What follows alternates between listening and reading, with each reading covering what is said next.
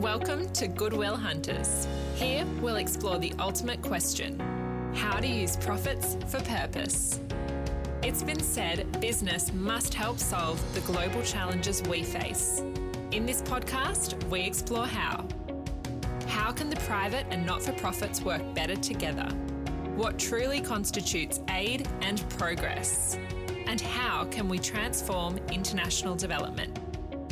Here, we talk with the thought leaders, the game changers, the intellectuals, and the campaigners.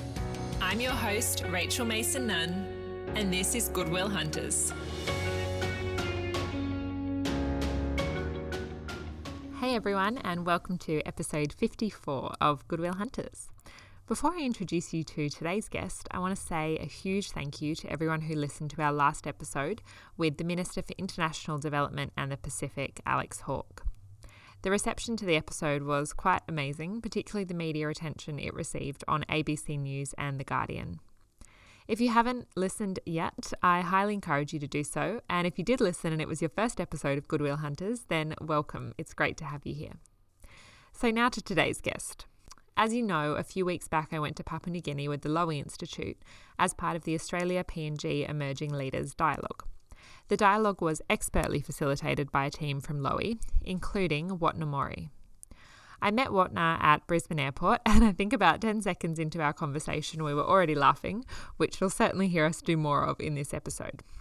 Watna grew up between Papua New Guinea and Australia. She studied law and now works primarily in the area of human rights law. She has also worked in the Manus Island and Nauru detention centres representing asylum seekers. Watna also does a whole lot more, which we'll start to unpack in this episode. You'll hear us chat about growing up between Australia and PNG, Australia's colonial legacy and the impact of offshore detention on this legacy, the need for more locally owned tourism in PNG, the future of Australian aid to PNG, and also a really cool fact about M&Ms. You'll have to stay tuned for that one. As always, I hope you enjoy the episode. Watna, thank you for chatting with me. You've had a really interesting journey between Australia, Papua New Guinea, studying in Amsterdam, growing up in Perth. Um, you've got a really kind of varied experience. So if you could start by telling us about that, I think that would be great.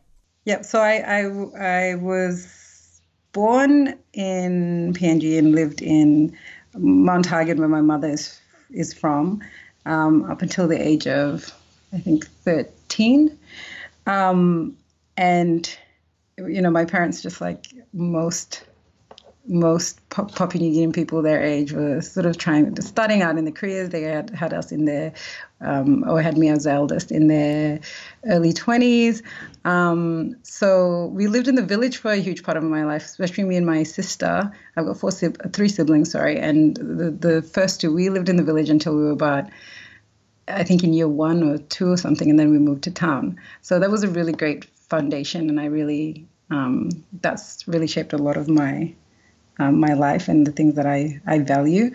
Um, and then when I was when I was about 13, I moved to Perth where my aunt was because a lot of Papua New Guineans do this. They send their kids, if they can afford to, to Australia for education. Um, so my dad's sister was living there and it was far, but because she was um, a close family member and her daughter's about the same age as me, um, they thought it would be a great fit. So that was it was good, but it was a huge culture shock.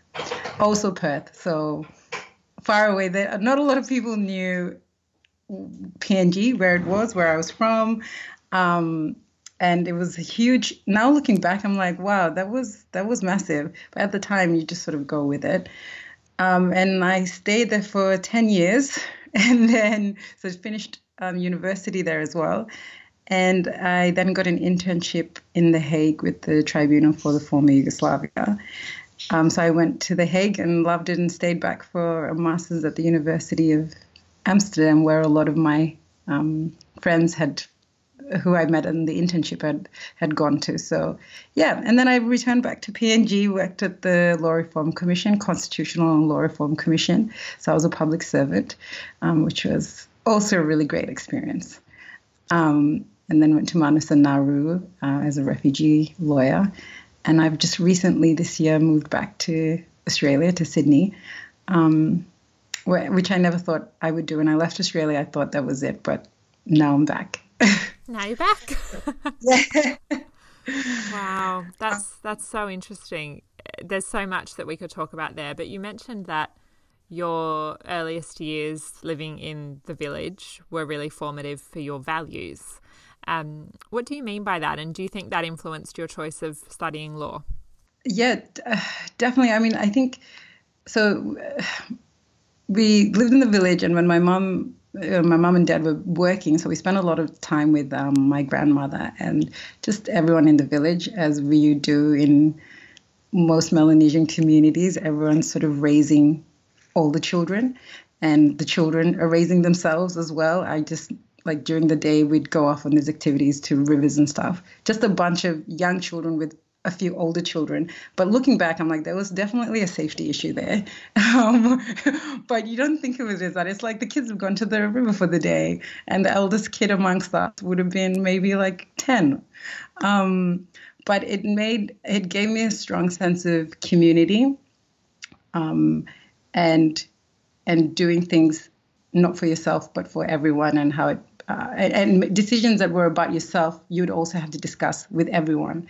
Um, it can be really cumbersome sometimes. In my as an adult, I found it to be quite cumbersome sometimes that you have to talk to everyone about decisions that are really just about yourself. Um, but it did make me, and yeah, I definitely think it influenced the type of law that I that I practiced um, that I practice now. I didn't want to be a lawyer. I didn't yeah. But um my parents were very strong on that. Um, but then I realized that there were things that I could do in the law um, that I could that I could yeah that my values could come through on. And that's how I started sort of doing a lot of public law and human rights work. I focused on that yeah, and I'd like to get into that more. I think what you just said there, though, is really, it was a really interesting take on the nuance of community and family in Papua New Guinea. And it's things that anyone who works in Papua New Guinea really needs to understand that, that concept of wantok and having to consult everyone on a decision that you've made, and also that family structure whereby it's not your nuclear family that is bringing up the children, it's the community at large. Like, I think those are really significant um, fabrics of Papua New Guinean society, which are really important for us to understand here. Yeah, I, I think the one thing I say about um, PNG all the time is that the most important thing for us uh, is relationships. Our relationships with other people we value above everything else. So even in terms of business, because I do some um, advisory work, and when people ask me like, "Oh, maybe we can get them on the phone," or uh, that, that's great as follow-ups. But if you want to do business in PNG, if you want to do anything in PNG, you really need to meet people and and have that connection because we are really about that. And if we connect with you on a person level, um, everything else sort of flows from there. So I think that's one of the most important thing about um, about understanding Papua New Guinea, Melanesia in general, I would say, but Papua New Guinea especially, is that it's about our our relationships at the end of the yeah. end of the day. Yeah, it's so important to understand that. So you said there that your focus on human rights law was a product of your upbringing in Papua New Guinea. So let's let's start to talk about that. So human rights in PNG, what does it mean to PNG? Like what's what's the big picture human rights context of, of PNG? Um, I, I think we have we have so we I think have have always been quite um, human rights focused traditionally, but in in a, community sense. So in a community sense, we want to make sure everyone everyone if, if you're part of a tribe, if you're part of that community, everyone make sure that you have enough to eat, that you're respected, that you so that's that's our traditional way of, of looking at human rights. Um, I think the Western way of looking at human rights as an individual rights is something quite new to us, and sometimes there's a bit of pushback because we think that um, it's sort of taking away from from our traditional um, ideas or, or, traditional sort of society. Um, especially when you talk about women and children's rights, there's a bit of a there's yeah there's definitely a bit of pushback on that front. Um, so I know that some some organizations when they go into PNG um, who are advocating for rights try to do so in a in a family way. We're looking at it as a family, but within the family, you also have these rights, um, and that's probably a uh, I would say a better way of looking at it because then everyone sort of has an un- a better understanding of what we're talking about. But it, it, once we talk about individual rights, it's it's really difficult in PNG for us to say each person has this right and advocated advocated for it as you know your right is um, this is in, inalienable it's above all everything else because that, those that concept of individual rights and our community based focus um, it can be misconstrued. Yep. Yeah definitely. And i think that must be a really difficult thing in a society that has quite long standing traditional laws around human rights as you said um, which are not written on paper but that have endured you know numerous generations to then transition into a formal legal system and attempt to create a legal system that can somehow cover the 800 different language groups in PNG that must be yeah. really difficult right? Yeah. It, i mean it is very difficult and also because i think um, our focus really traditionally has been sort of socio-economic rights more than civil and political. Um, and i can't say that for all PNG because we, we do have different traditional structures in uh, other parts of PNG. But um, say in say in the Highlands, we really did focus on. Um, sure, you could say your piece and that sort of thing, but at the end of the day, whatever you whatever came out from that particular tribe comes out from all of you as as a group. Um, so within yourselves, you could assert your rights, but asserting your rights to other tribal groups, you're asserting it as a, as a group. Or to the public, you were asserting it as a group. So you didn't, you couldn't just go out and say, say things and advocate for yourself. That was not a, that was not a done thing. Um, but and then, but then within the tribe, we in terms of socio-economic rights, making sure that everyone had access to food and shelter, and that that was a very that, that was very important and and and I think there was a lot more focus on that um, traditionally. So if someone is a widow, for example, and they, there's no man to do the the man like a female widow, and there was no man to do the man things like build a house, the whole community does that for the widow. Or if food comes into the community, um, they will give, they will think about the, the, the man or the woman without a partner first and then they'll distribute to everyone else. So in that way, I think yeah, traditionally we had a a focus more on socio-economic rights and civil and political rights, and then with civil and political rights, it was more important for us to present as a as a group um, than for each individual to be asserting, you know, their their right to say this or their right to yeah express themselves in that way. That's a really useful explanation because I, am realizing there that the need for civil and political rights doesn't really emerge until you have a central government who is expected to govern an entire nation.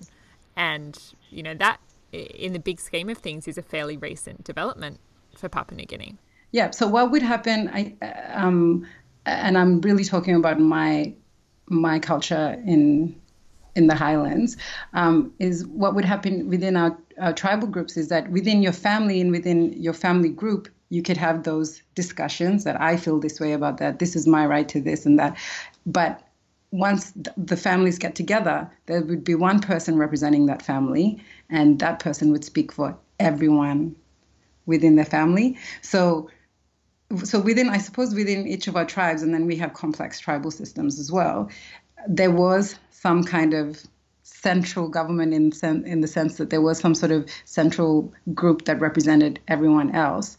But in terms of seeing ourselves as a nation, that's definitely something that has been created recently, um, and it's something that we work worked really hard on and still work hard on. And if you look back at our early independence, there's a lot of sort of songs, and we have the national pledge, and all these things for us to start to identify um, as one country. So it's it's it's it's been a work in progress, um, and I know sometimes people say that we've, like other Papua New Guineans will say, we're sort of uh, becoming more regionalists and we're breaking away from this identity of being a nation.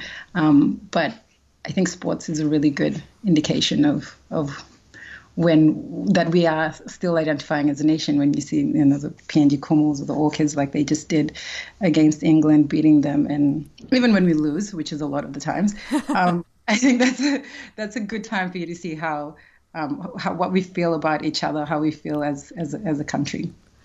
The win for the Orchids is so significant. I, am mm. it's it's just massive because we were in Papua New Guinea with Cathy Neap, who captained I think the first Orchids team. Orchids team, yeah. yeah, and, and and I saw the documentary Power Meri, which I'm sure you've also seen. And no, um, I haven't seen it yet. Oh my gosh, you I, must see it. It's my to-do list forever. it's so so good. There were so many screenings in Sydney, um, and you know it was just this amazing look at you know the first female football team in Papua New Guinea, and to think that they've now gotten to a point where they've just beat the the English team. When you understand the history of the orchids and what it took to get to this moment, it is so massive. Yes, definitely. And I, I went and saw them when they uh, when they first started playing together, and I, I can't remember what competition it was here in Sydney. I don't know if it was a world, I, I can't remember, but that was the first um, Orchids game that I watched, and that was yeah. They've from that to this has been rapid um, development, and j- just in terms of their skills, not even without looking at the you know the struggles of getting together and forming this team and um, all the other social issues that they had to face. Um, but in terms of their their playing development, that's been that's been rapid because I think I watched that game in maybe 2017 or something like that. So yeah. Yeah, it's I, I think you know 10 years from now that moment will be looked back on as a really significant step for women in in Papua New Guinea um, as part of Papua New Guinea's bigger picture nation building. Um, I think we probably don't even realize the full weight of that that moment right now. But on the point of nation building, you you obviously can't discuss the last 40 plus years for Papua New Guinea without discussing Australia. Um, the mm. history of Papua New Guinea is inextricably linked to to the former colonisation of Australia and the independence process and kind of what's happened since 1975. Um, and I think that a lot of Australian policies towards PNG over the last 40 or so years have, have been significant and in some instances probably harmful. And I think offshore detention is an example of that. Um, what has been your experience of the impact of that policy on the Australia PNG relationship? I think most Papua New Guineans were very much against it. Um, and it was not just because of, you know, the human rights related issues to offshore detention, but the fact that Australia saw us as this dumping ground, like, oh yeah, this is a problem that we can export to PNG because we, we, we don't want to deal with it here. Um, and also the, the kind of language that was being used around it, you know, that, that Australia was too good for asylum seekers and they would use PNG and Nauru as a, as a deterrence. Like it was so terrible there that once these people went to PNG and Nauru, no one else would ever want to come to Australia because they'd also end up there. And then the ongoing language that was used not just by Australian um, politicians but also by you know advocates for refugees about about PNG and, and, and about Nauru, which was I mean it was really terrible because yeah for us it was really terrible. It made us feel like we've we felt for a, a, a, long time, I think, with Australia is that you know it, it, sort of looks down on us that we are this problem for them, and that we are, despite everything about the Kokoda, our shared history, um, uh, this sort of brother relationship that we have, um, that that really what what they see us as is just a, a, fail state, and they use that a lot. That term in in Australian media, you always see fail state, failing state possibly disintegrating state is something I read recently. um, so that's sort of yeah, that sort of language which, which sort of it's it's not it's not great for Australia PNG re- relations. It's not great for how PNG um, perceives uh, Australian Australian politics. So um, offshore detention was is has definitely not been one of Australia's. It's probably one of Australia's worst um, policies for PNG and and for Nauru. It's so saddening when you describe how that looked for for people in Papua New Guinea, as though this was a problem we couldn't deal with, and so we were dumping it on you.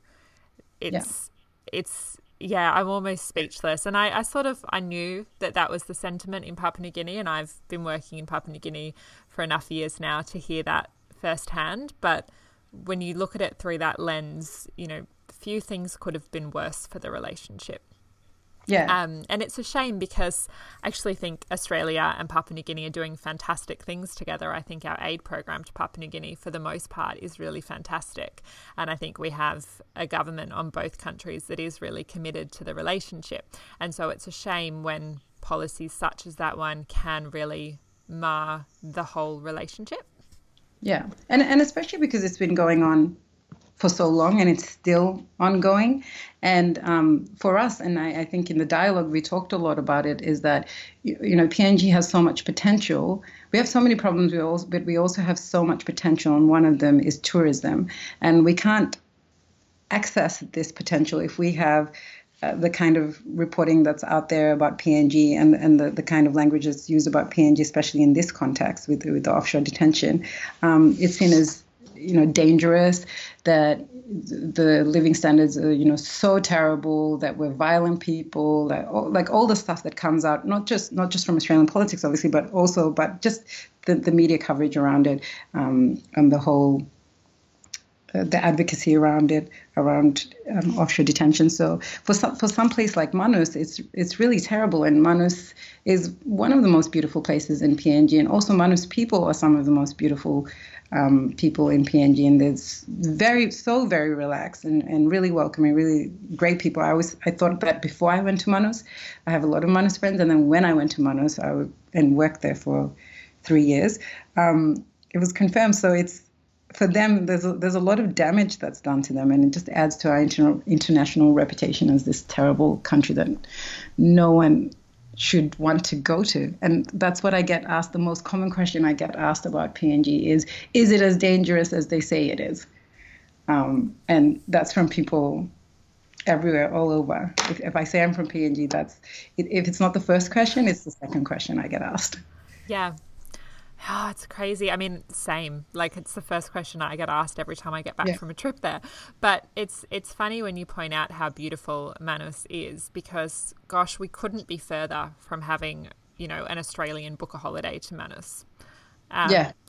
I think we are many years off that, um, which which is a you know wasted potential. But I think that's the direction that we're hopefully going in. You know, tourism to Papua New Guinea broadly is hopefully on the up, and I think there's some great initiatives which which you can speak really well about. Um, what's your take on the potential for tourism to transform parts of the Papua New Guinean economy? I just yeah, tourism is such a great untapped potential um, industry in PNG that could affect everyone without without too much concern about you know t- too much reliance on the government. So where money could go directly to all these rural communities, all these communities that you know the government may not be reaching with um, every other service that they're meant to provide, but that like tourism has such great potential to be able to make them self-reliant, um, and and people are out there trying to to do that. Papua New Guineans, there's a lot of Papua New Guineans out there trying to do that. And I, and um, at this emerging leaders dialogue, we talked about you know how technology can really assist them with that, um, because yeah, they're already doing it. It's it's about marketing it and and getting the word out there. And and I think the more we teach ourselves and the more, more people we host, the more tourists we host, we will be able to develop uh, the culture because right now I think one of our biggest struggles is we don't know what tourists want. And because tourists aren't coming, we're not able to sort of figure out, uh, figure this industry out and realize, you know, these are the kind of things they're into. This is how I would um, deal with tourists from here and there. And these are the kind of things they want to see. Um, but I think slowly, as more and more people come, we will also uh, realize what it is, how it is that we're meant to not sell this country, but offer our services and all the beautiful things that we have. Yeah, and I think another element of that discussion in the dialogue was that it's a specific kind of tourist that we mm. need to promote yeah. Papua New Guinea to. Um, and that you don't want to sell the idea that you know the infrastructure is really great, like the roads are really good, um, yeah. which which they're not, mm. as we both know. So I think, yeah. like I think there's things like that where you've got to be really realistic in what what you're actually selling people and really amplify how special that experience is for what it is rather than trying to have a tourist strategy to Papua New Guinea that's the same as, you know, Bali or yeah. Tokyo yeah. or something. Like Papua New Guinea yeah. is such a specific destination to sell. Um, and it's, yeah. yeah. I, and I think that's what the tourism the PNG Tourism Promotion Authority struggles with because what they're good at doing is going around the world to these, you know, big events um, with someone in traditional um, bilas, and they're, they're really good at marketing us out there, and and and then all the uh, tell, telling tourists about all the big hotels that we have, um, but that's such a limited audience, and it's an audience that has to have money what the Tourism Promotion Authority is not doing enough of is looking at all these alternative places that are selling the, the, the real PNG. This is what PNG is like, and this is what we can offer you. We can't give you all those fancy resorts and you know have someone come to your to your resort to perform for, for you, so you have a taste of our culture. You'll get our culture 24 7 um, so that's that's the alternative. That's what we really offer, and I, I, think the tourism promotion there's a, there's a gap there, and the tourism promotion authority really needs to do more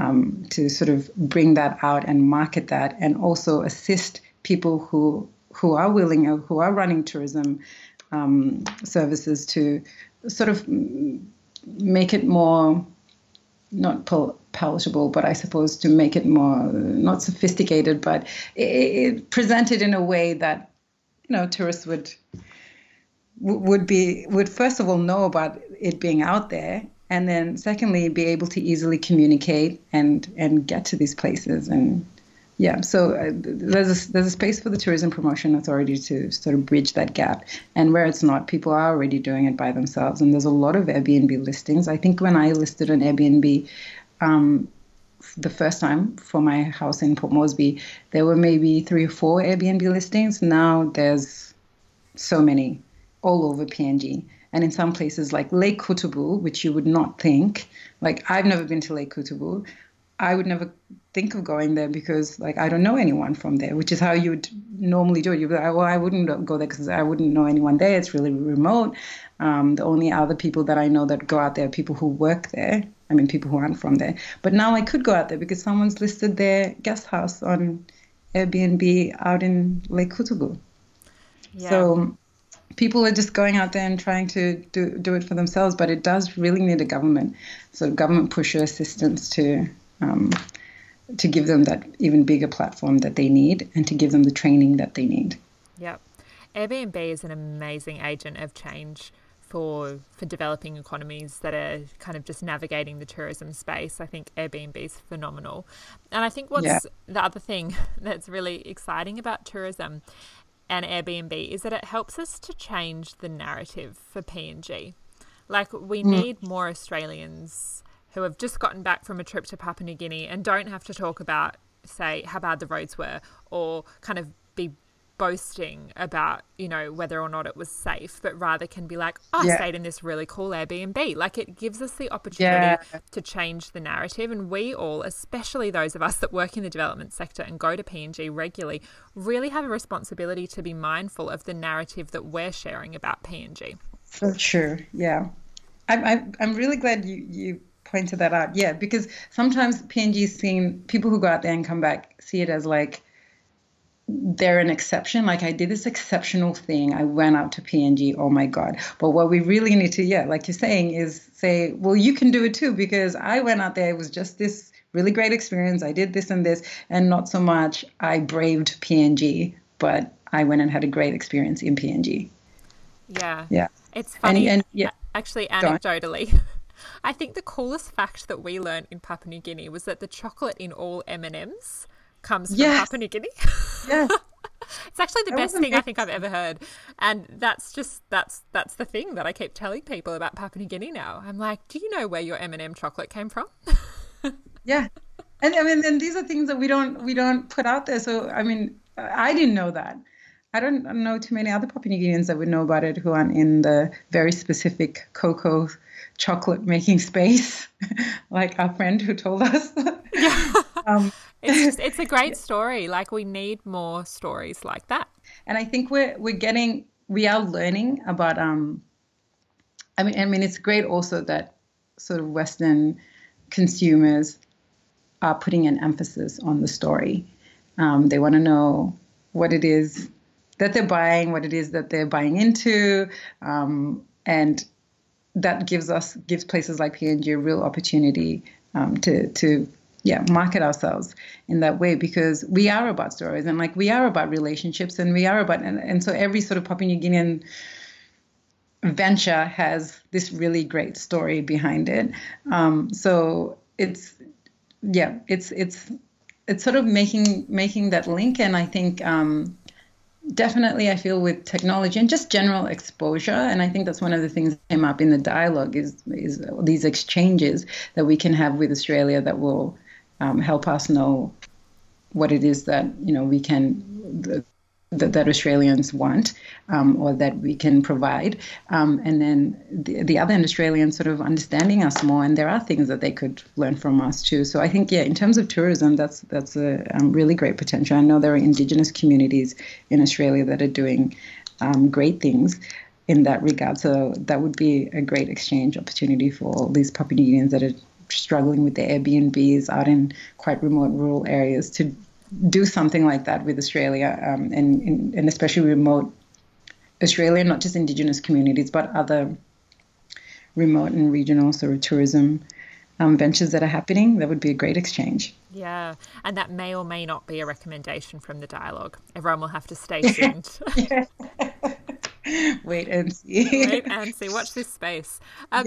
So I think aid to Papua New Guinea is just a small part of the Australia Papua New Guinea story, but it is it does dominate a lot of the conversation because Papua New Guinea is the biggest recipient of Australian aid, and then the Pacific as a region is by far the biggest recipient of Australian aid. And we had the Minister for International Development and the Pacific, Alex Hawke, on the show in our last episode, which really reinforced um, how critical the Pacific is um, to our aid approach. I understand that you, I mean, you have some thoughts on aid and you're quite experienced in Australia PNG aid relationship. What, what do you think the future of aid is for, for PNG? Um, so I, I think I've only really got involved in the aid space in um, probably the last two years.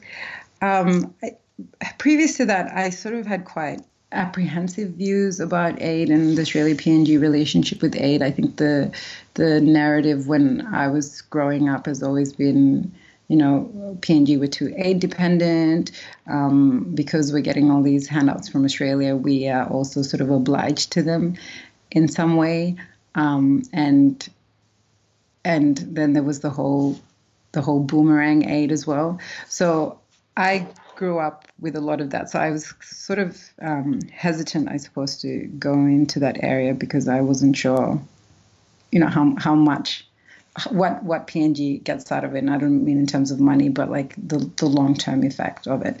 Um, and then in the last couple of years, I've been introduced to the idea of um, social impact investing, and that for me is the kind of thing that I'm really passionate about. Passionate about. I think my whole thing is, and I always say this is equal and opposite exchange. Um, so I'm really I, and and this was something when we were doing the dialogue I was trying to steer away from is the is the whole Australia PNG as an aid recipient and Australia as an aid donor relationship. Because I don't believe that's how our entire relationship should be and that there should be we should be equals and there should be sure we're getting aid from Australia but there should be other things that we um, can give and take that um, that places us as equals and and not as this sort of someone who's looking for a handout from Australia all the time. So I think social impact investment investing is a really great avenue for that um, because, as one of my friends says, you're giving a hand up and not a hand out.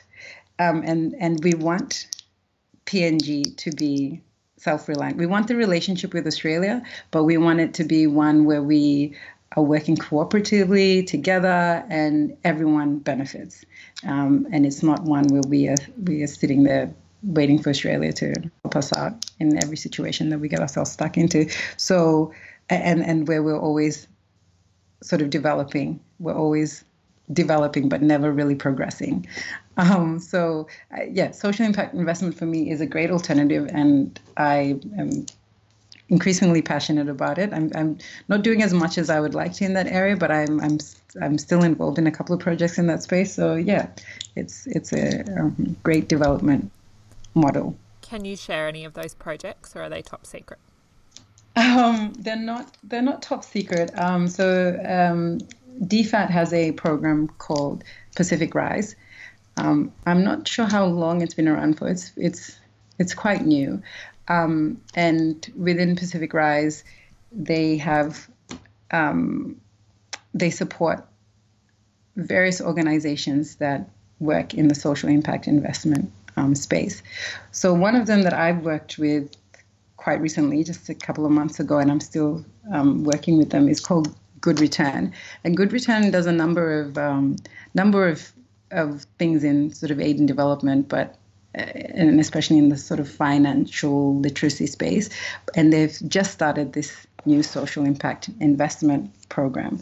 And their their model is slightly different from um, some of the others, which is they are looking to assist small to medium enterprises, especially in the agriculture space, um, who are already operating maybe like one or two years, access loans um, by providing guarantees for those loans to banks that, that want to participate um, in the program. So you're not you're not really doing anything but bridging a business that's already running successfully, you're just helping them to get to the next step to expand.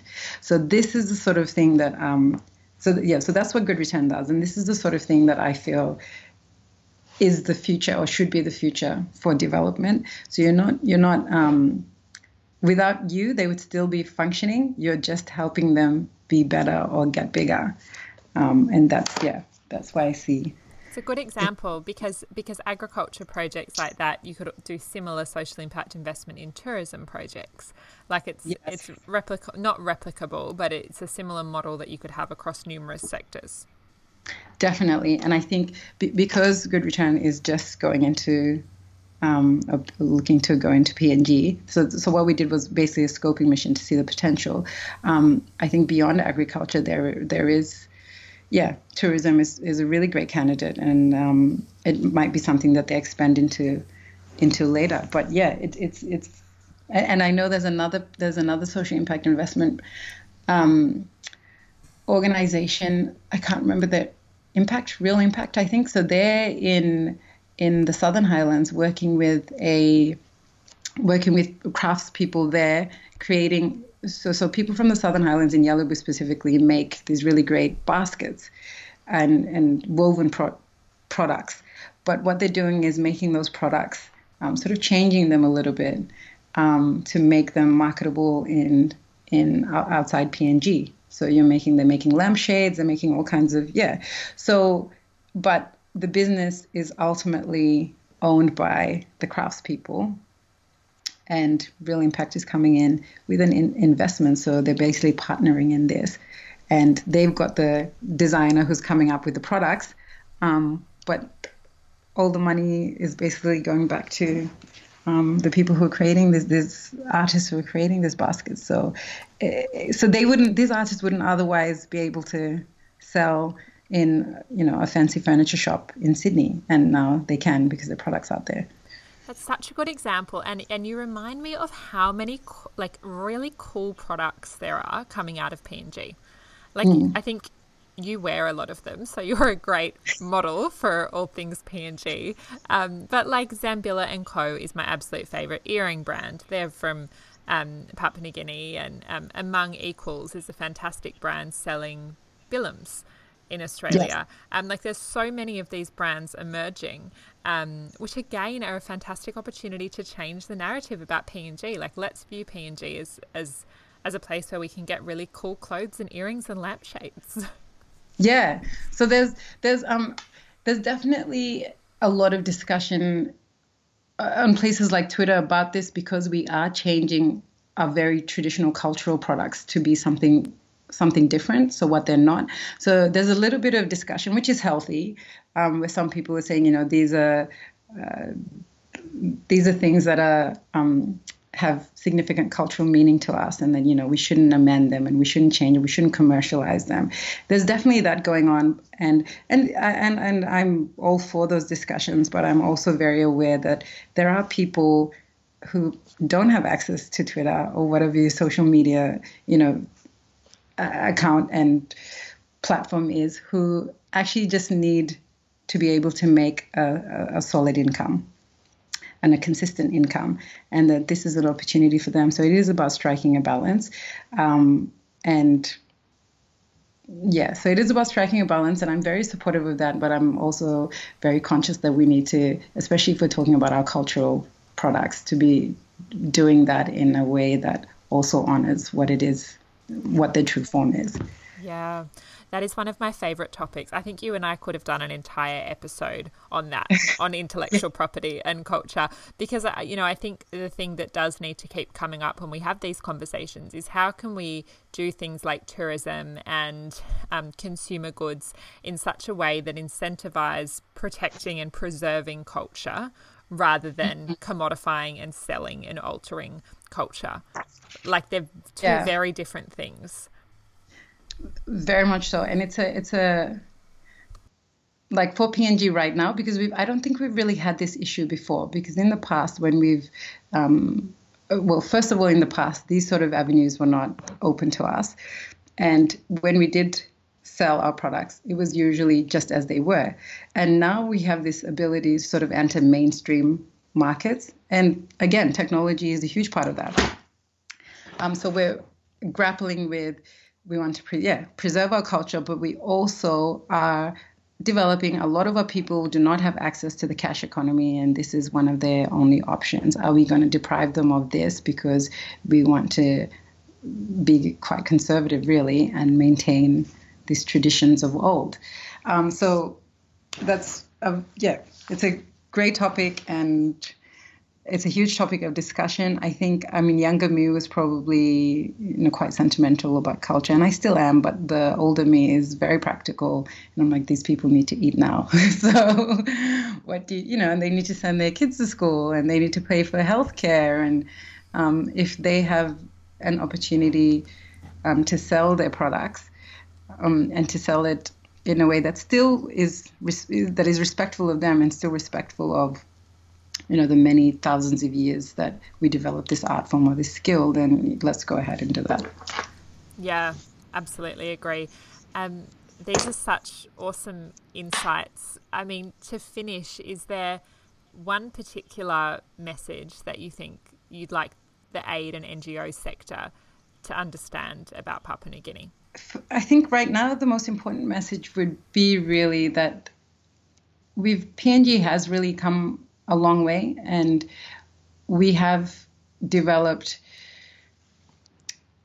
not just our country but our, our like our people. So we have very highly educated Papua New Guineans now. Papua New Guineans that have traveled and seen been exposed and seen a lot of different places. And I think what happens in the um, sometimes with the NGO and you know develop development space is that people still think that we are where we were back then.